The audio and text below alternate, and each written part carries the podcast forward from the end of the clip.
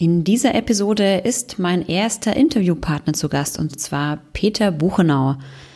Peter ist ein absoluter Experte im Anti-Stress-Bereich, denn er ist der Herausgeber der Anti-Stress-Trainer-Serie.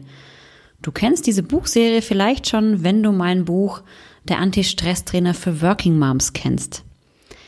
Peter ist Management-Trainer, Coach, Speaker und er verrät uns in unserem Interview, welche Gemeinsamkeiten es zwischen Führungskräften und Working Moms gibt und warum Ernährung und Bewegung eine so wichtige Rolle bei Stress spielen. Ich wünsche dir nun viel Freude beim Zuhören.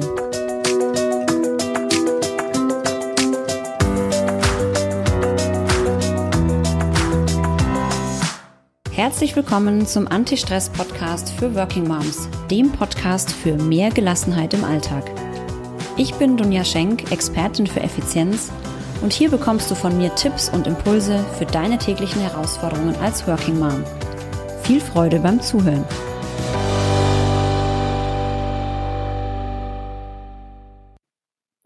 Ja, ich bin total glücklich, dass ich ähm, heute meinen ersten Interviewpartner begrüßen darf. Und ich freue mich ganz besonders, dass er heute dabei ist. Es ist Peter Buchenau. Erstmal herzlich willkommen, Peter, in meinem Podcast. Hallo und herzlichen Dank, Dunja, dass du mich eingeladen hast. Sehr gerne. Ähm, ja, Peter, äh, du bist äh, Management-Trainer, äh, Führungskräfte-Coach, Speaker ähm, und jetzt erstmal gar keine klassische Working Mom. Deswegen äh, werden wahrscheinlich jetzt erstmal die Zuhörer äh, sich fragen, äh, warum der Peter?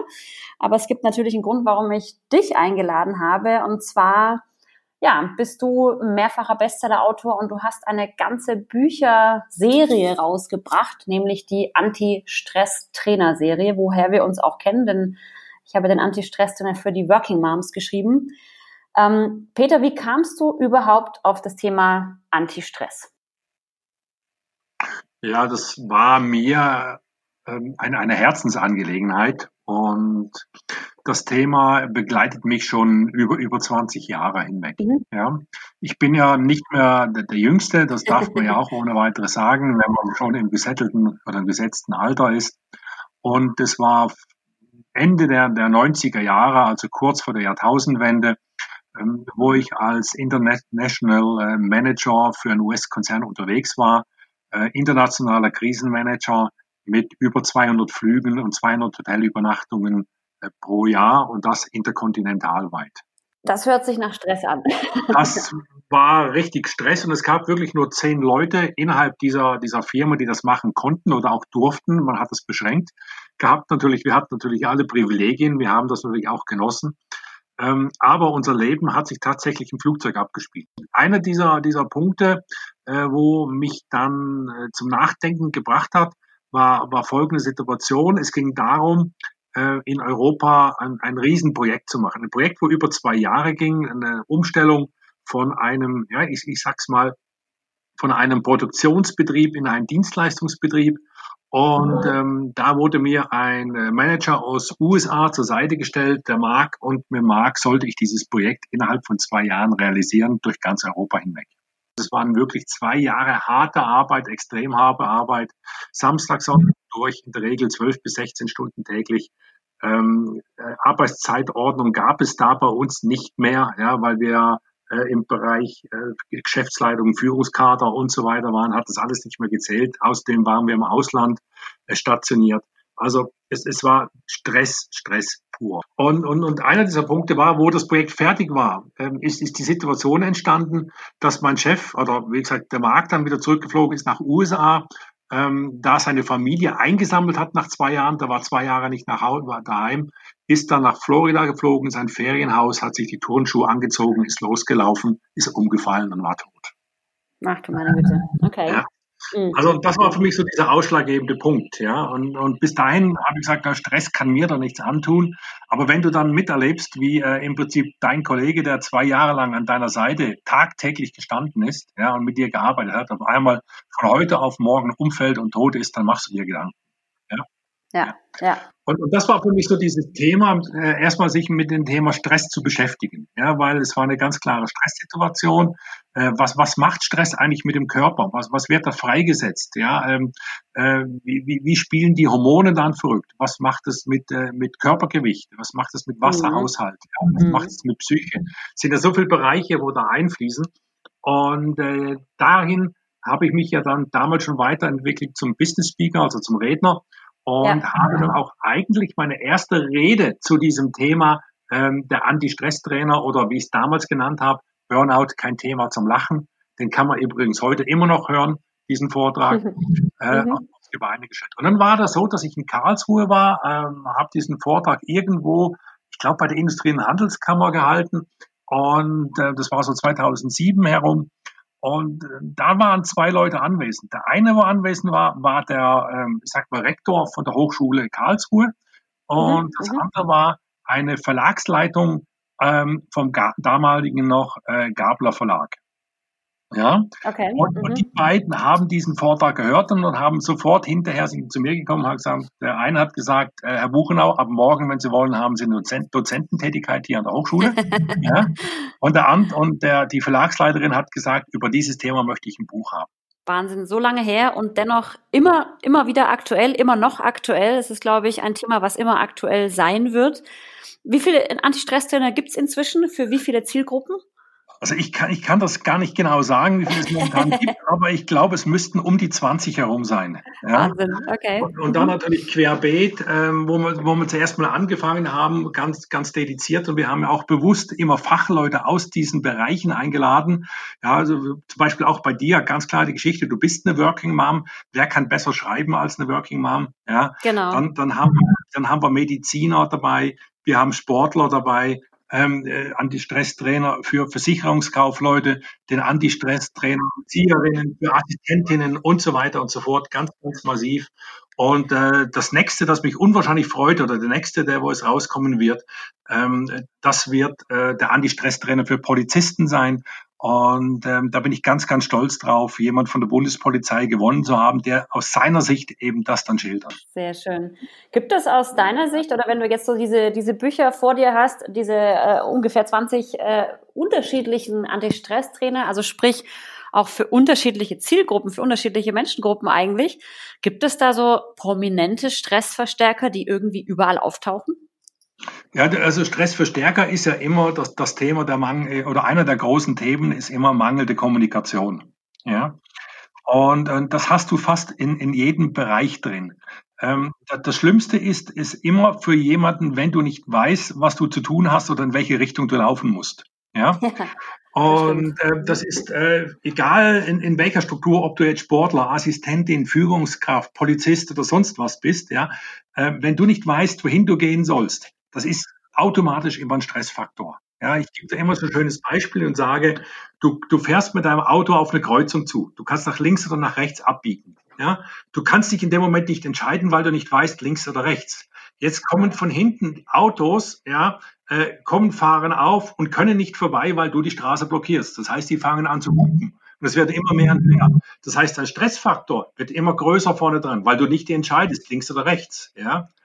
Aber wenn du dich entschieden hast, entweder nach links oder nach rechts zu fahren, ja, spielt unabhängig davon, wie deine Entscheidung ist, löst sich der Stress auf. Das heißt, wenn du eine Entscheidung dann gefällt hast, egal ob sie im Nachhinein die falsche war, weil korrigieren kannst du immer, ja, dann hast du weniger Stress. Also der Faktor der Unsicherheit, ja, ist immer einer der größten und der zieht sich wirklich durch alle Berufsgruppen hindurch und auch durch alle Gruppen, wie du jetzt Working Moms ist ja keine klassische Berufsgruppe, ja, aber, aber Ungewissheit könnte ich es mir vorstellen, bei dir jetzt auch. Äh, wann, wann gerade jetzt in der Corona-Zeit, ja, wann geht es die Schule wieder los? Ja, das ist ein Beispiel. Ja, ab, ab wann kann ich mein normales Business wieder machen? Ja, wenn du wüsstest, es ist Ende Monat, dann hast du ein ganz klares Ziel und kannst dich darauf einstellen. Absolut. Ich glaube, da sprichst du gerade ganz vielen aus der Seele. Ähm, ein ganz, ganz großer Faktor, der zu viel Unruhe innerlich führt, aber auch eben im Außen. Ne? Wie du sagst, man kann nicht planen, man kann nicht, man kann nicht sich auf sich nichts, auf nichts einstellen sozusagen. Mhm. Und äh, ja, das macht auch Stress, völlig klar, völlig klar. Ähm, jetzt warst du oder bist, bist nach wie vor ähm, ein sehr erfolgreicher Führungskräftetrainer. Du warst selber auch Führungskraft äh, viele Jahre. Ähm, glaubst du, es gibt ähm, zwischen Führungskräften und Working Moms Parallelen in Sachen Stress? Gibt es da ähnliche Stressfaktoren? Ja, auf alle Fälle. Auf, auf alle Fälle. Die, die sind ja nicht von der Hand zu weisen. Ja? Mhm. Ähm, das eine habe ich ja schon gesagt, egal eine Führungskraft oder eine Working Mom muss kommunizieren. Ja, ja das auf jeden Fall. Mhm. Da hast du Aber darüber hinaus? Ja, darüber hinaus ist, ist das, das Thema, ähm, wie du auch angesprochen hast, Unsicherheit ist ein großes Thema. Ja, mhm. dann ist es ein, ein Thema, ähm, Working Moms und auch Führungskräfte, wenn man das mal auf Zeit nimmt, du, äh, du hast auch im Rahmen der Zeit keinen geregelten äh, Acht-Stunden-Tag. Ja, also wie, wie, viele andere auch haben, ja. Wenn das ja. Kind oder wenn dein, dein Kind um, um 20 Uhr abends kommt, dann musst du da sein, ja. Das, das, das Gleiche ist auch bei einer Führungskraft, das, die, die kann nicht sagen, so jetzt mache ich das nicht mehr, kommt morgen wieder und die Hütte brennt ab, ja. Das, das funktioniert nicht. Also da gibt es schon viele, viele Parallelen dazu. Äh, der Zeitfaktor, wie ich gesagt habe, äh, oder auch das Thema der Kommunikation, ähm, aber auch natürlich auf der anderen Seite wie gehst du um mit den Ressourcen, wo du hast? Also das, das Einteilen deiner persönlichen Ressourcen, um mit dem Faktor Stress fertig zu werden. Mhm, mhm. Ja, guter Punkt. Jetzt ist äh, Thema Ressourcen finde ich sehr, sehr wichtig, ähm, auch immer wieder auf sich zu hören sozusagen und zu gucken, was machen meine Ressourcen eigentlich noch? Sind noch welche da? Mhm. Jetzt ähm, sind wir ja gerade in einer verdammt schwierigen Zeit, also gerade natürlich auch für die Working Moms. Ähm, viele haben jetzt gerade eine doppelt und also ich finde es gar nicht eine Doppelbelastung, ich finde es fast schon eine Zehnfachbelastung. Denn ja. die doppelte Belastung hatten wir ja vorher schon, vor Corona. Ja. Ähm, jetzt haben viele ihre Kinder zu Hause, müssen zusätzlich zum Job noch ähm, Homeschooling betreiben und so weiter und so fort. Was würdest du denn diesen Working Moms oder uns Working Moms, ich nehme mich da mal rein, empfehlen? Was, was können wir jetzt tun, damit wir eben ja, nicht in dieses Hamsterrad geraten, in was ich jetzt schon auch natürlich selber ganz persönlich spüre. Was, was hast du für einen Tipp? Mhm. Also da, da gibt es ein paar, paar einfache Tipps. Ähm, wichtig ist erstmal, man darf nicht an dem Faktor Zeit regeln, weil die Zeit ist da, du hast nur 24 Stunden, ja, und mit der Zeit musst du umgehen. Ja, das, das bringt nichts, wenn du dir da äh, aus meiner Sicht ein großes äh, Time-Management machst, äh, weil, weil gerade diese Unsicherheitsfaktoren wie Kind ja, oder Mitarbeiter, die kommen unberechenbar, die kommen nicht Punkt 18 Uhr. Ja, das, das heißt, die, wäre aber schön. Das wäre schön, wenn wir das planen könnten, klar. Ja. Das aber, schön, aber ja. das hast du nicht. Das heißt, du kannst nicht mit dem Faktor Zeit arbeiten. Das Einzige, was du machen kannst oder was die Leute machen können, äh, ist Working Moms oder auch Führungskräfte, ist folgendes. Sie können mit ihren eigenen Ressourcen besser haushalten. Ja? Mhm. Das bedeutet, in der ersten Phase ist, wir wissen heute aus der, aus der Medizin heraus, ähm, dass zum Beispiel eine ungesunde Ernährung massiv ja, weiteren zusätzlichen Stress hinzufügt. Mhm. Ja? Mhm. Das bedeutet, ähm, wenn, wenn du sehr äh, kalorienreich, zuckerreich essen tust, ja, mhm. tust du im, im, im Stressbereich, weil der Stress tut ja im, im, im Bereich äh, Zucker und Kohlenhydrate ausschütten, ausschütten und bringt den in die Blutbahn hinein. Und was wir natürlich alle machen, ist, wenn wir gestresst sind, wir, wir, wir nehmen eine Latte Macchiato, wir nehmen ein Stück Schokolade, wir nehmen. Wollte ich mal sagen, Schokolade ja, liegt bei mir nämlich hier schon. Ja, ja. Und, und das sind diese Punkte, ja, so, so als, als kurzfristige genau. Beruhiger. Ja. Richtig, richtig. Aber ihr fügt eigentlich in dem Zusammenhang einem bereits schon überzuckerten Körper noch mehr Zucker hinzu. Ja. Und durch diese zu, äh, ich sag mal, weitere Zuckerzufuhr, ja, reduziert ihr eure Denk- und Leistungsfähigkeit im Gehirn. Ja. Mhm, spannender Aspekt, ne? Mhm, weil man immer denkt, ne? also man viele sagen ja, ich nehme ein bisschen Zucker und dann läuft mein Gehirn wieder, aber es ist eigentlich fast genau das Gegenteil der Fall. Es ist ne? das Gegenteil, das Gegenteil, ja, weil der Zucker gibt einen schnellen Peak, ja, du hast dann, äh, was schnell in den Körper geht, geht auch schnell wieder raus, ja. Äh, aber was du ja brauchst, du brauchst da eine, eine längere oder eine langfristige Energie. Es nützt ja nichts, wenn nach fünf Minuten die Energie wieder verbraucht ist. Ja, so ist es. Und, und, und deshalb ist, sind gerade Kohlenhydrate sind in Stresssituationen massiv zu vermeiden. Ja, und, und ich sage immer, es gibt ein ganz einfaches Beispiel. Jeder von uns erinnert sich noch an die Schule zurück, äh, an, an eine Prüfung, egal ob jetzt äh, mittlere Reife, Abitur oder sonst irgendwas. Ja, du sitzt in dieser verdammten Prüfung und es fällt dir nicht ein. Ja, ja. aber du weißt genau, am Tag vorher hast du es noch gewusst. Ja, war noch alles da, genau. War noch alles mhm. da und dann kommst du aus der Prüfung raus und zack, bumm, ist die Information wieder da. Hat mhm. jeder von uns schon erlebt. Ja? Absolut. Und, und das ist genau diese Situation. Du kommst in einer Stresssituation in deine Prüfung, der Zuckerhalshalt wird aufgebaut, entgeht in eine Abwehrreaktion, weil du Energie brauchst. Deshalb wird überall wird Zucker und Kohlenhydrate in den Körper hineingepumpt. Du hast eine Überzuckerung im Gehirn. Zucker im Gehirn verdickt die Blut, den, den, den, den Blutkreislauf, das heißt die Synapse, wo du zum Denken brauchst, wird eventuell nicht angesteuert. Du gehst dementsprechend aus dem, du gehst wieder aus der Klausur heraus, der Stress lässt nach, das Blut verdünnt sich und die Information ist wieder vorhanden. Wahnsinn sehr, sehr, sehr anschaulich erklärt. Ne? Und ich finde es immer ganz spannend, dass es so viele Aspekte um das Thema Stress äh, drumherum gibt, mhm. die man vielleicht ähm, gar nicht ne, beachtet. Also jetzt Ernährung, sage ich jetzt mal, ist ja bei vielen äh, jetzt vielleicht erstmal so nebensächlich. Ne? Also man denkt, oh Gott, ich bin im Stress, ich muss meine Zeit managen, wie du es gerade gesagt hast. Dabei kann ich mit Kleinigkeiten äh, schon einiges tun, dass es mir selber besser geht. Ich achte auf meine Ernährung und ich glaube, was genauso dazu gehört, da wirst du mir sicherlich beipflichten, ist das Thema Bewegung, ne? gehört auch dazu. Genau, wie du sagst, weil Bewegung ist der einzige Part, wo du die eben diese Kohlenhydrate, die du, du anfutterst, ja, wo in den Blutkreislauf hineingehen, wieder verbrannt werden. Das heißt, gerade der, der wo gestresst ist, muss sich mehr bewegen als jemand, der wo nicht gestresst ist.